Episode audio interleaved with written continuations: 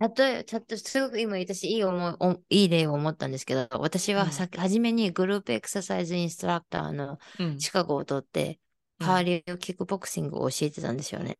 うん。うん。うんで、、それで、そのクラスに受けてくれる方たちが、パーソナルトレーナーしてって言われて、で、私の反応は、あ、ありがとうございます。とても嬉しいです。でも、パーソナルトレーナーの資格を持ってませんって私は言ってたんですよ。うん。うん。うん。うん。取ってって言われて。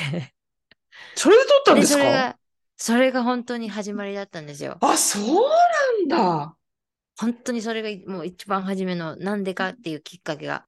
お客さんからの要望で撮ったんですね。そうなんですよ。グループエクササイズインストラクターになりたかったのは、すっごいなりたかった理由は、もう、この明るい、このはちゃめちゃな性格をうん輝けると,、ところだなと思ったんですよ。はいはいはいはいはい。クラスをはい教えるときにもう、はいグワーって言えるじゃないですか。はいはい。You can do it! とか言う、あはははわーとかでも叫んでても、うんクレイジーじゃないじゃないですか。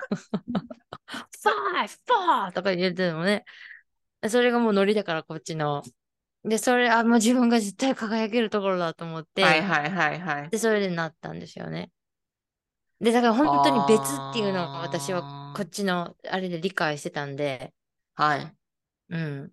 だから日本のその、ああ、ああってすごいびっくりしますね、そういう。ああ、そうなんです。だからね、あのーすまあ、だいぶ、だいぶ流れは変わってきてるのかもしれないけども、あのー日本のそのジムのスタッフの労働環境はね、ちょっと気の毒ですよ。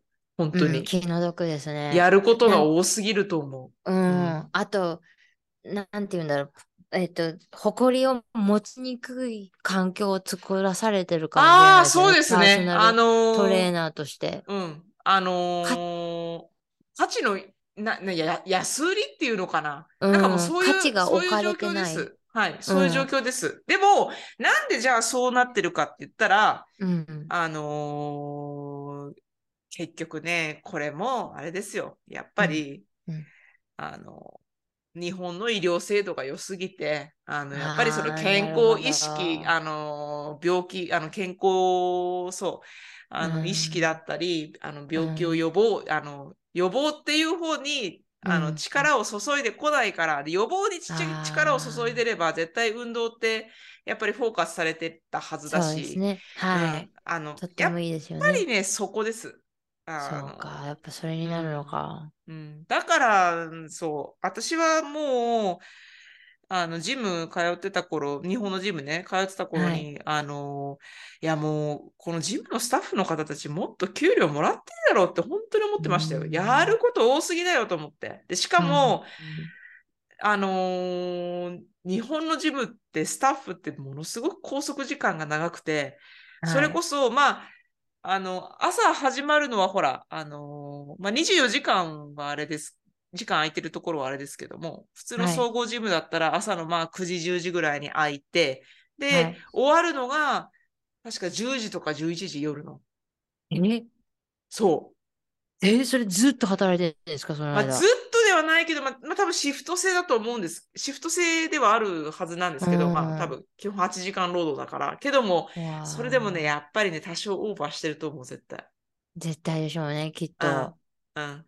うわあ、大変だ。うん。私、もう、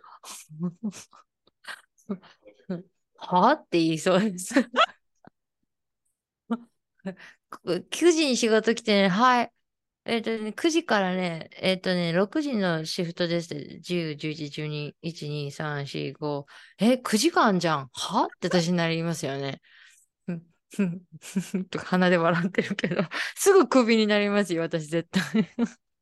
は？とかって言い言いそうです、本当に。本当にね、あの、なんかもう、本当気の毒ですよ。あのーはい、大変ですね、すごく。うん多分、すっごい楽しいと思いますよ。日本のトレーナーの方がこっちに来たら、すっごい楽しいと思うと思います。。だから私思うのが、まあちょっとアメリカは難しいかもしれないけど、はあのー外に出てくトレーナーさん増えるんじゃないかなと思ってます。それこそい。日本ってまあ日本自体が、その、お給料やっぱり上がらない、この先上がるの難しいし、で、海外がどんどんこう、外が上がってきてるから、うん。まあアメリリカもそうですけど、あのーもう、タイか、この前ね、タイ、タイが、もう日本の物価抜いたんですよ。カ。え、そうなんですか？うん、うん。タイのが物価上がってるの。だから、わ。頑張れ、タイ。そうそう。だからね、そっちの方にもしかしたら、あのー、人がこうね、うん日本人がこう出稼ぎじゃないけど逆にね、そっちに流れるような時代がね、ね来る。だからそうなったら、それこそそのトレーナーさん系とかもうん、うん流れてくんじゃないかなとかっていうふうに私は思うんですけどね。で、うん、あのーちょっとね、ビ、ビ、まあ、本当に真面目な話、就労ビザとかその辺の手続きがちょっと多分大変だと思うけども、でも、はい。全然、あのね、労働環境は、あの、アメリカで、あの、トレーナーさんは、アメリカすごいいいですよね、絶対ね。あ、もう、すごくいいと思います、私。うんだって、あのーちゃんと仕事っていうので、誇りが持てるし、はい、はい。はい。あのーその、私すごく思ったのが、ほんとうん数年、コロナの、まあ、2年前か3年前ぐらいに日本に帰って、そのクラスを教えて、教えさせていただいたときに、その機会をいただいたときに感じたことが、はい。パーソナルトレーナーとうんエアロビクスインストラクターの区別が全くないなっていうのを本当感じたんですよ、その時に。はい、はい、はい、はい。はいすごはいそれ私結構傷、傷ついたって言ったら変ですけあーはど、ははははは。なんかこれ。れ間違ってるよなと思って、そのトレーニングの価値の、なんですか、その知識の豊富さも違うし、うん、エアロビクスインストラクターの人とパーソナルトレーナー、うん。自分がうん、両方受けてるから言える立場なんですけど、うん。エアロビクスのインストラクターの資格と、うん。パーソナルトレーナーの資格。うん、で、こっちの知識は本当にビギナーレベルで、パーソナルトレーナーはもっと奥深くっていうのだから、だそれを一緒にされたら、うん、日本のパーソナルトレーナーさんは辛いだろうなと私は思います。うん、うん、うん、うん。居心地がね、思いっきり胸を張張るべきなのに資格っていうのを持ってるのに、うんパーソナルトレーナーっていう、うん。だから、すごいそれを思います。さっき、あさみさんといろいろ話してた時にもも思ったんですけど、はい。そうですね。だからでも、あのーそれも結局、やっぱりその、まあ、フィットネス業界、運動っていうものが、あのーまだまだその運動す、人口が少ないっていうのあがあ、そうですね。そもそもあるんだと思うんです。やっぱりそれがどんどんこう増えてって、やっぱニーズが増えていくと、やっぱりお客さん側も見る目が養われるじゃないけども、そうですこね。う、求めるものがこうね、もっと深くなってくるはずなので、ってなったら、はい。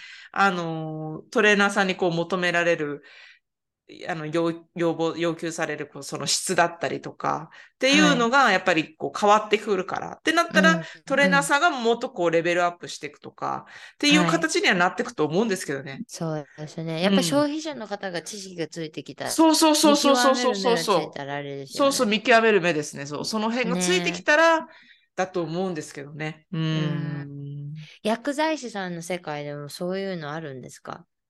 なんかこう、えっとねうん。薬剤師業界は、あのー何で見極めるか。見極めの、あれは、えっとね、基本的には、医療業界ってやっぱりその、日本は特にですよ。あの、まあ、安定した質がもう保たれてる。えーまあ大体どこの全国どこの病院、まあどっかに行っても、一定の水準がこう保たれた、あの、はいサービスを受けれるっていうものにしてる形なので、はい。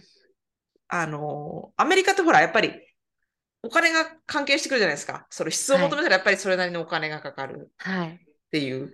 はいお。金積んで、つ積めば積むほどいい医療を受けられる。日本はそういう流れではないので、うん。なので、まあ、薬剤師もやっぱり基本的には、あの、そういう形ですよね。なん全国どこの、あの、薬局で薬を、うん。まあ、処方された薬をもらっても、まあ、質も保たれてるし、まあ、はい。もちろん、薬剤師側のその知識も保たれてるし、で、うん。じゃあ、その中で何をどう差別化薬剤師側はしてるかって言ったら、今やってるのは、えっとね、おそらくその、専門的な知識。例えば、漢方専門薬剤師とか、なるほど。あ漢方認定薬剤師とか、がん、がん治療認定薬剤師とか、そういうはい専門性に富んだ知識、あ、ちあの、資格っていうのを、あの、作ってて、それでこう、あの、専門性っていうのが見れたりっていうのは、そこで差別化をしてるっていうのはありますね。はああ、それがあれですよね。種別、さっき言ってた、一緒ですね。い。そそうです。ね。はい。うんあの、一緒です。ああの、ートレーナーのその、資格の種別と一緒ですね。うん。面そう白い。そうそうそう。そうそうそう。薬剤師はそんな感じですねうもんうん、そんな感じですね。うん。そうそうそう。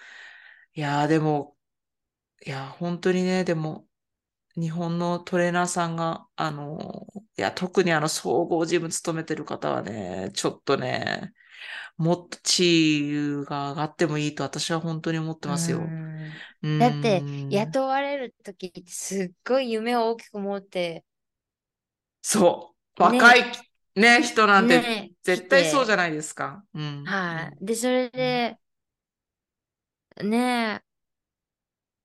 うん。ちょっとなんかこう、誇りを落とすとかぐらいだったらわかりますけど、